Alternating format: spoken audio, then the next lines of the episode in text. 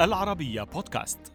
أنا طاهر بركة أحييكم وأقدم إليكم حلقة جديدة من برنامج الذاكرة السياسية. فأهلا بكم. في الحلقة الأخيرة مع برنامج الذاكرة السياسية يستكمل الكاتب والمفكر الإسلامي ناجح إبراهيم الحديث عن تجربة المراجعات الفكرية والدينية لأفكار الجماعة الإسلامية والتي أنتجت مبادرة نبذ العنف. ناجح إبراهيم قاد الناحية الفكرية من المبادرة وكرم زهدي الناحية الإدارية. إبراهيم قال قبل المبادرة كنا نقرأ النص قراءة خاطئة والواقع بطريقة مغلوطة وهذا الأمر تبدل لاحقا. الرئيس المصري الأسبق حسني مبارك وافق على المبادرة وأفرج عن آلاف السجناء على مدى خمس سنوات. ناجح إبراهيم كان توقع سلفا فشل الإخوان في السلطة لأنهم لم يعرفوا كيف ينتقلون من فقه الجماعة إلى فقه الدولة. فالحركات الإسلامية تحكم بازدواجية الرئيس والمرشد كما هو الحال في النظام الإيراني.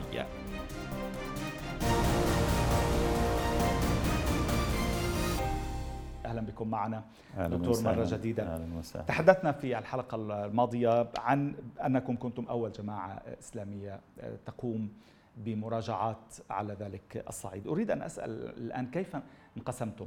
ولكن قبل ذلك من صاحب أول فكرة في المراجعات؟ صاحب أول فكرة هو صاحب الحرب هو نفسه اللي هو الشيخ كرم زودي رحمه الله. ده كان هو ال... الذي تولى الفكرة الإدارية بتاعة المراجعات كلها من بدايتها لنهايتها بما فيها من أشياء صعبة زي آه، تسليم الجناح العسكري وإنهاء موضوع وما إلى ذلك وهذا صعب يعني شيء صعب من عارض ما في يعني ما فيش في حد البدايات عارض. يعني في نحكي قبل البدايات ممكن في ناس تعارض لكن لا داعي لذكر الأسماء الآن لأنهم كلهم هل كان عددهم كبيراً؟ لا لا لا لا لم يكن عددهم كبيرا يعني كان كانت بس. ال- الكمي... الأعداد الأكبر مؤيدة لفكرة نعم. المناصحه أو المراجعة هو تولى الجانب الإداري وأنا توليت الجانب الفكري جانب يعني- فكري من خلال أن تشرح لهم آه، ماذا يعني ماذا آه، تعني المراجعة آه يعني أكثر واحد تبنى الجانب الفكري واستمر فيه وكتب فيه ال- الآن أنا لي 22 كتابا نعم. في هذا الموضوع لم أكتفي بمراجعات تخص تخص الجماعة الإسلامية. إنما كتبت في أفكار القاعدة ورد علي أيمن الظواهري وردت عليه آه، كتبت عن داعش ويعني هاجمت داعش هجوما شرسا في كل القنوات التلفزيونية. حتى أن زوجتي قالت لي يعني أنت دكتور ومعروف وارقامك معروفة وعدتك معروفة وبتروح كده يعني يعني الناس اللي بتتكلم دي ما حدش عارف لا لا سكن ولا ما إلى ذلك خوفا عليك يعني آه، كانت. كانت تشعر فقلت- بالتهديد؟ آه فقلت لها اننا متوكل على الله سبحانه وتعالى. أنت لم تشعر بذلك ابدا؟ لا، لم تشعر بالخوف لم أشعر بالخوف ولا أي حاجة. الجماعات؟ ولا لا لا الحمد لله. واستمرت رسالتي وكتبت عن داعش كثيرا جدا جدا جدا. هل حاولت هذه بعض هذه الجماعات إعادة استمالتك؟ لا لا لا لا, لا.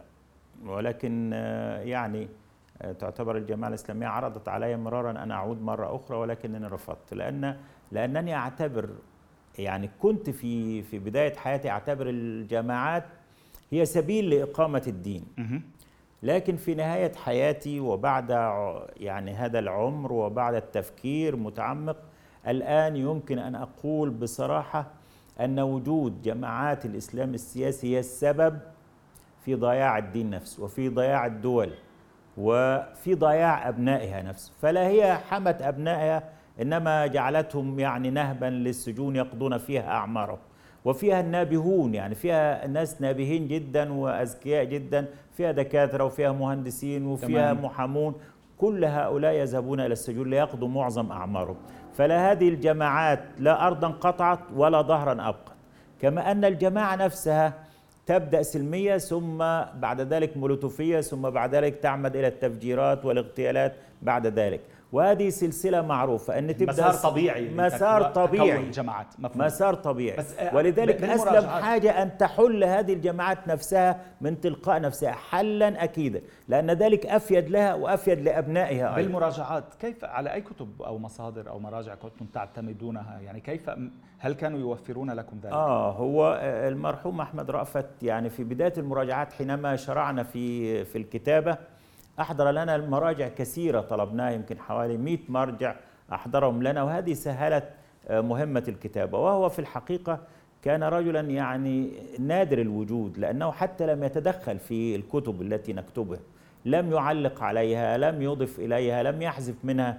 كان عنده مساحة حرية كبيرة جدا تركنا آه، نتدرج في المراجعة تدرجا طبيعيا وكان يؤمن أن هذا التدرج طبيعي. ولكن أنتم قدمتم هذه يعني التنازلات عن فكركم السابق مرة واحدة طواعية. في الكتب آه. مرة واحدة أو بعد ما يعني مثلا يعني ما وصلنا إليه وقتها من مراجعات كتبناه. طيب بس هل كان ذلك يتطور شيئا فشيئا؟ آه تعدلون يعني عليها؟ و... يمكن أن أقول لك أن المبادرة نفسها صاغتني من جديد وعلمتني الكثير. م. المبادرة جعلتني إنسانا آخر. م. يعني دخلت أنا هذه المبادرة والمراجعة وكنت أظن نفسي معلما فيها. فإذا بي أجد نفسي تلميذا في هذا المحراب اللي هو محراب التسامح والمصالحة والوفاق وحقن الدماء. هل كانت عملية 17 نوفمبر 97 عندما قتل العشرات من السياح في الأقصر هل كانت تلك العملية وراء صدور هذه المراجعات؟ لا لا هي المبادرة قبلها. بدأت قبلها ولكن كانت ضعيفة خافتة قبلها. ما هو قبلها وحينما حدثت هذه كانت لطمة لهذه المبادرة وكانت لطمة. لطمة آه وكانت يعني كأن وليدا صغيرا آه، ضربته بحجر. ولكن كان يمكن عليه أن تعززها. أغمى عليه أربع سنوات. أربع سنوات. أربع سنوات حتى جاءت 2001 وحدثت أحداث 11 سبتمبر يعني المبادره 96 97 97 آه. يعني في نفس عام ال... آه قبلها بعدة أشهر. طيب ولكن يعني ليست آه، في بين ليلة آه، أو بين عشية وضحاها. يعني طبعا بيكون فيه لها إرهاصات. طبعا يعني ارهاصاتها تبدأ, ارهاصاتها تبدأ النقاشات تبدا إرهاصاتها كثيرة وقديمة. وقديمة. آه. حتى خرجت في 97 نعم. وحصلت هذه المجزرة في الاقصر نعم. ولكن بعدها آه، لم يتم الحديث بينكم وبين السلطات المعنية الأمنية بموضوع المراجعات آه. حتى 2001 لماذا؟ لأن اللواء أحمد رأفت نفسه هذه الصدمة أثرت على مستقبله وذهب قنصل في ألمانيا. مم. ثم عاد بعدها. حينما عاد كان متشبعا بهذه الفكرة وكان يرى أن هذه الفكرة ضرورية وأنه لابد من حل غير ال ال ال الاقتتال يعني هل من حل غير الفترة ما بعد غزو أفغانستان؟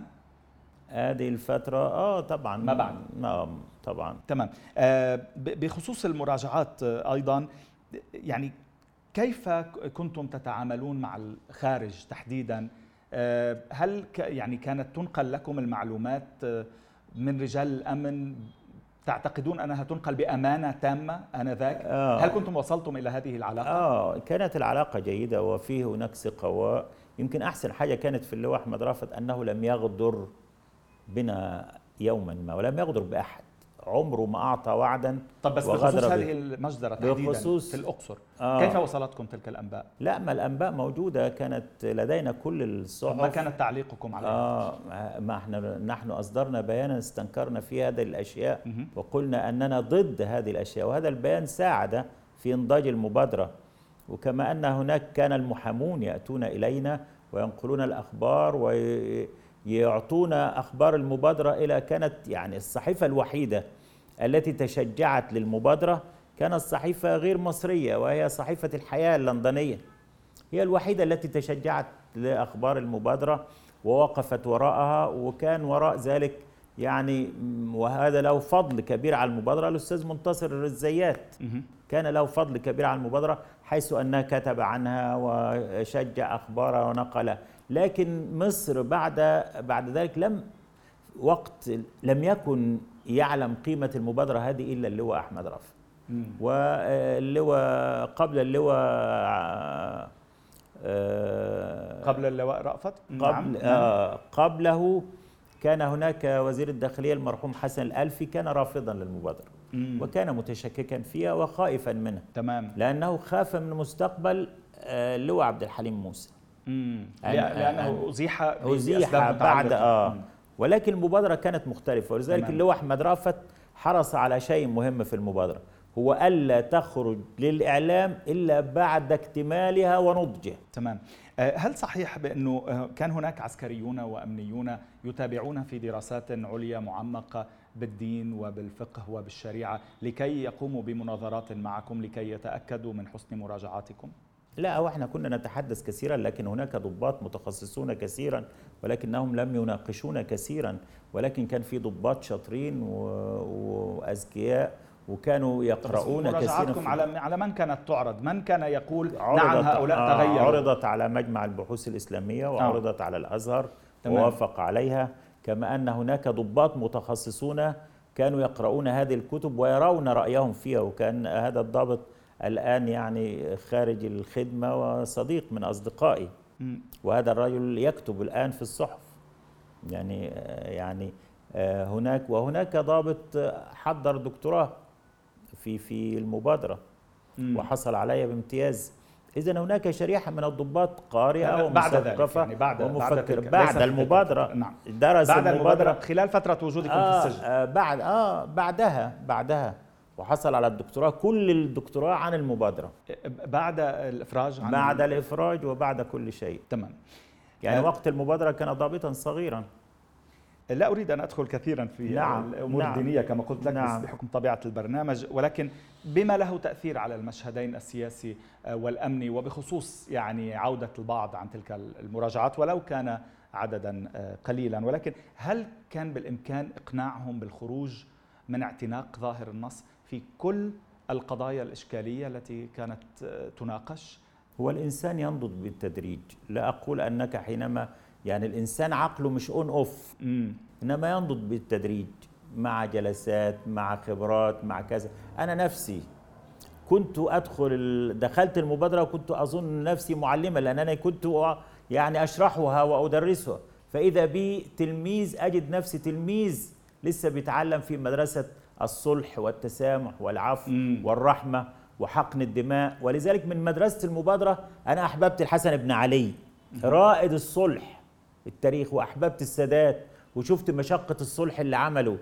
يعني أنا من أسباب محبة للسادات برضو إن هو عانى الأمرين في الصلح وأدركت أن معركة السلام أصعب بكثير من الحرب وإنك تقنع الناس بالسلام والصلح أصعب من أن تقنعهم بالحرب والنزال.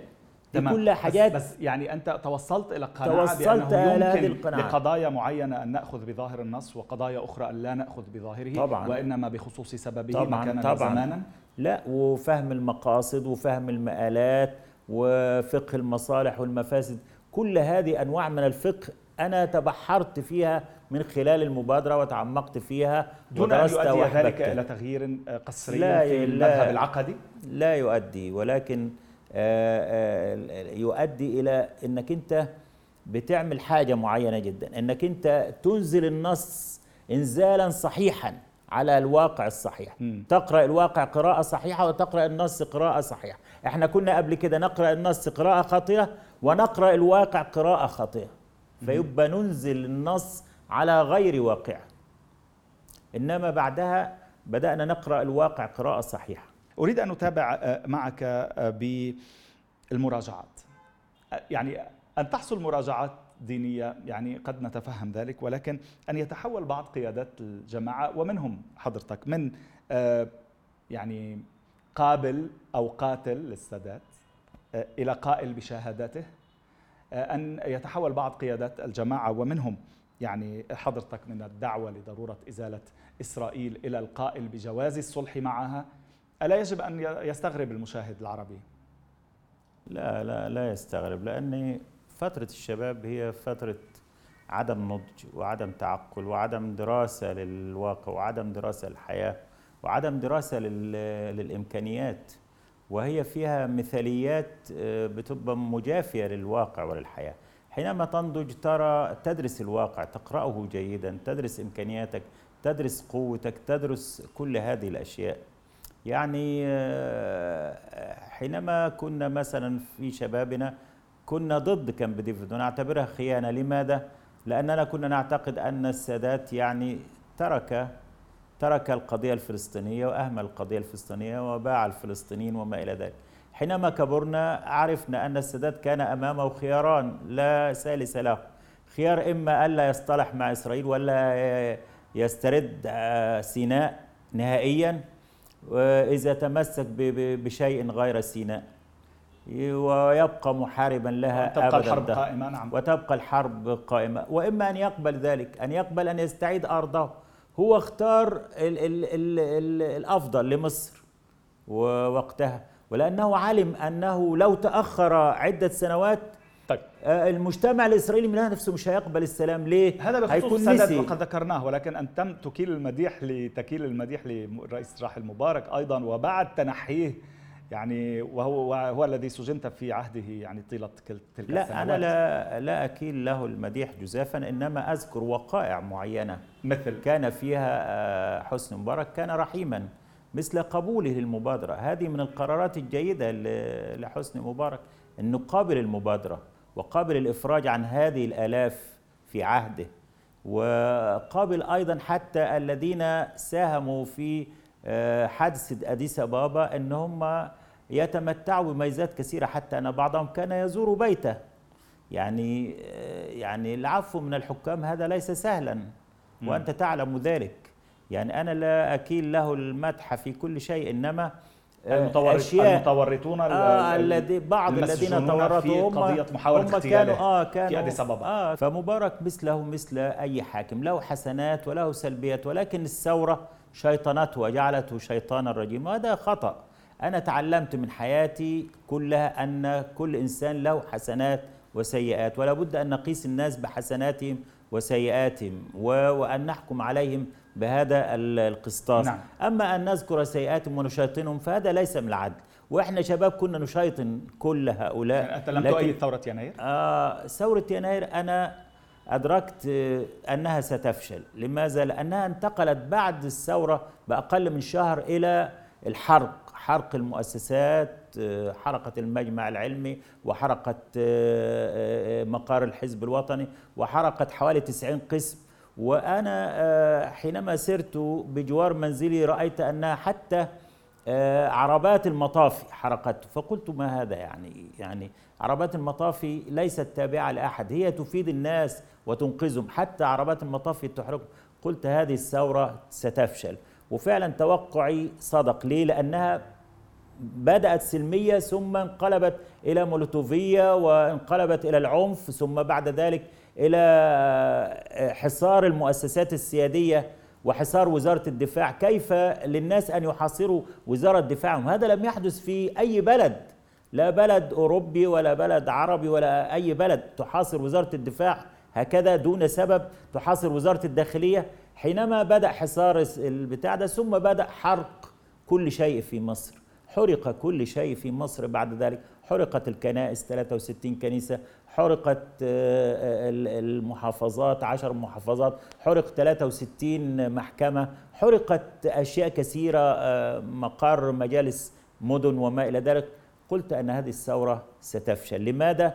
لأن الثورات تبدأ نظيفة وشريفة ثم تتلوث ويركبها أصحاب الأغراض والبتاع ورأيت, ورأيت الثوار أيضا يعني يتكلمون وكأن تاريخ مصر وشرف والشرف بدأ من منهم وسينتهي عندهم. وهذا يحدث في كل ثورة وتفشل. تمام. دكتور ناجح خرجت من السجن بعد قضاء فترة حكمك في 2005 كيف كان الشعور؟ آه، شعور بالفرحة والسعادة. ولكن دايما أنا شعوري دايما يعني آه، لا يخرج عن طوره. سواء بالحزن لا يخرج عن طوره. تحفظ على مشاعرك آه عادة. آه طبعا. وما إلى ذلك. وبدأت العمل على طول سريعا افتتحت عيادة و... كان شعورك قبل ذلك بالتحرر الفكري من بعض الأفكار التي كانت قد كبلتك طيلة سنوات أثناء عملك في قيادة الجماعة الإسلامية سابقا؟ التحرر الفكري كان أهم من التحرر الجسدي؟ التحرر الفكري كان أهم وتحرري بعد ذلك برضو أيضا من قيد الجماعة. أنا بعتبر أن الفكر المنغلق هو سجن بعتبر أن الجماعة والتنظيم هو سجن. لأنه يحوطك ويعني ينقلك من سعة الدنيا إلى ضيق التنظيم لذلك استقلت تماما. لذلك استقلت وأنا حتى في الاستقالة بتاعتي. ربنا أعطاني الوقت الجميل الذي أستقيل فيه. يعني كنت أتمنى أن ربنا يهبني وقت جميل أو زمن جميل أستقيل فيه. وفعلا ربنا وهبني هذا الزمن حينما خرج كل أبناء الجماعة الإسلامية من السجن فوجدت أن هذه اللحظة المناسبة لكي أستقيل. وكتبت في خطاب الاستقالة وخطاب الاستقالة بتاعتي كان رائعا وبديعا أنني أتحرر من هذا القيد حتى أنطلق كالعصفور لكي أغرد على أي غصن أراه مناسبا لي. ولكن هل كنت تنظر بإيجابية إلى مشاركة بكل بكل ذلك الزخم آنذاك مشاركة الإخوان والتيارات السياسية الإسلامية الأخرى في السلطة؟ وصولا إلى ما حصل لاحقا؟ أنا من عشرين عاما في 2004 كتبت في مقال لي أن الحركة الإسلامية لن تصل إلى السلطة وإذا وصلت إليها أجبرت على تركها. هذا قبل حتى الثورة يعني حتى بتحقيقها أرقام قياسية بانتخابات 2005 آه حتى ولو. أنا هذه الفكرة هي خلاصة عمري لماذا؟ لماذا؟ لأن الحركات الإسلامية لا تصلح كمشروع سياسي ولماذا ذلك؟ لأن الحركات الإسلامية كلها تعودت على فقه الجماعة ولا تستطيع الانتقال من فقه الجماعة إلى فقه الدولة ولا تستطيع أن تنتقل من ضيق التنظيم إلى سعة الدولة وسعة الإقليم ولا تستطيع أن تحكم الدولة إلا بفقه الدولة. ودايما الحركات الإسلامية حينما تصل السلطة يحصل الازدواجية حتى لك مقارنة لك, لك مقارنة في هذا الشأن مع إخوان تركيا. آه أنا يعني كتبت هذا الأمر لماذا فشل الإخوان في حكم مصر؟ وقلت إن لا يمكن جماعة تبتلع دولة. إنما الدولة ممكن تبتلع جماعة. وإن كل جماعة تحاول تبتلع الدولة هيحصل لها انسداد معوي. وهذا هو الذي حدث. إن الإخوان أرادوا ابتلاع الدولة فحدث لهم يعني انسداد معوي وإنك أنت فقه الدولة يختلف عن فقه الدعوة وإن أي واحد تربى في الجماعة عشرين عاما صعب عليه ينتقل في لحظة من فقه الجماعة وفقه الدعوة إلى فقه فقه الدولة. فللدعوة رجالها وللدولة رجالها.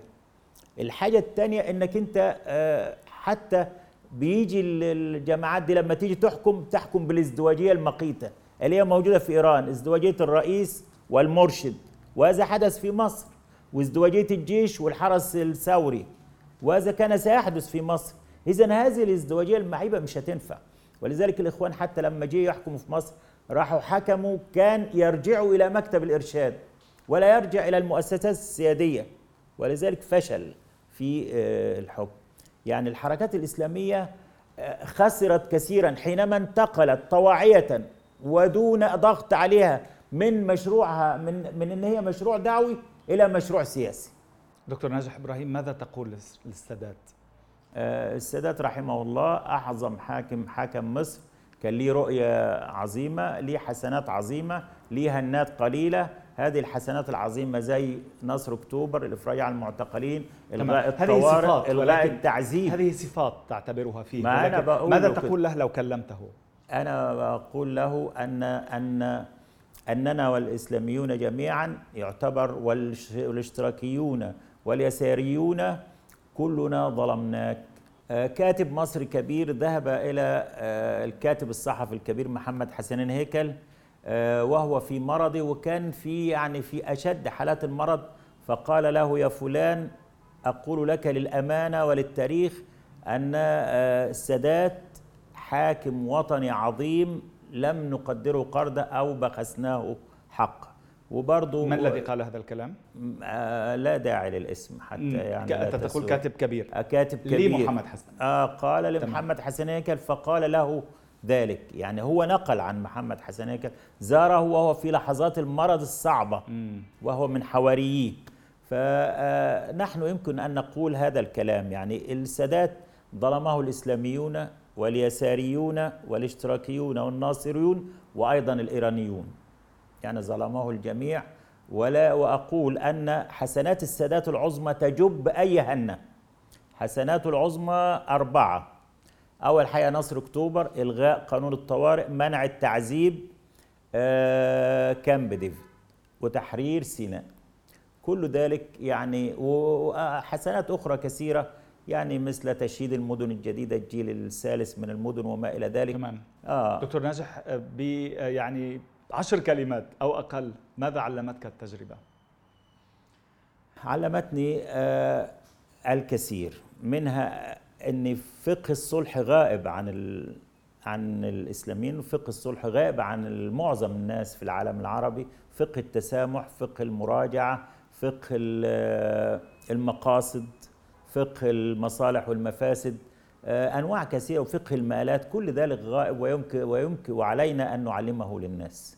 شكرا جزيلا لك على هذه الحلقات في الذاكرة السياسية دكتور ناجح إبراهيم فيك. أنا الكاتب والمفكر الإسلامي. شكرا لوجودك معنا مرة جديدة. هكذا نكون قد وصلنا إلى ختام سلسلة هذه الحلقات من الذاكرة السياسية مع الدكتور ناجح إبراهيم الكاتب والمفكر الإسلامي المصري. شكرا لمتابعتكم وإلى اللقاء.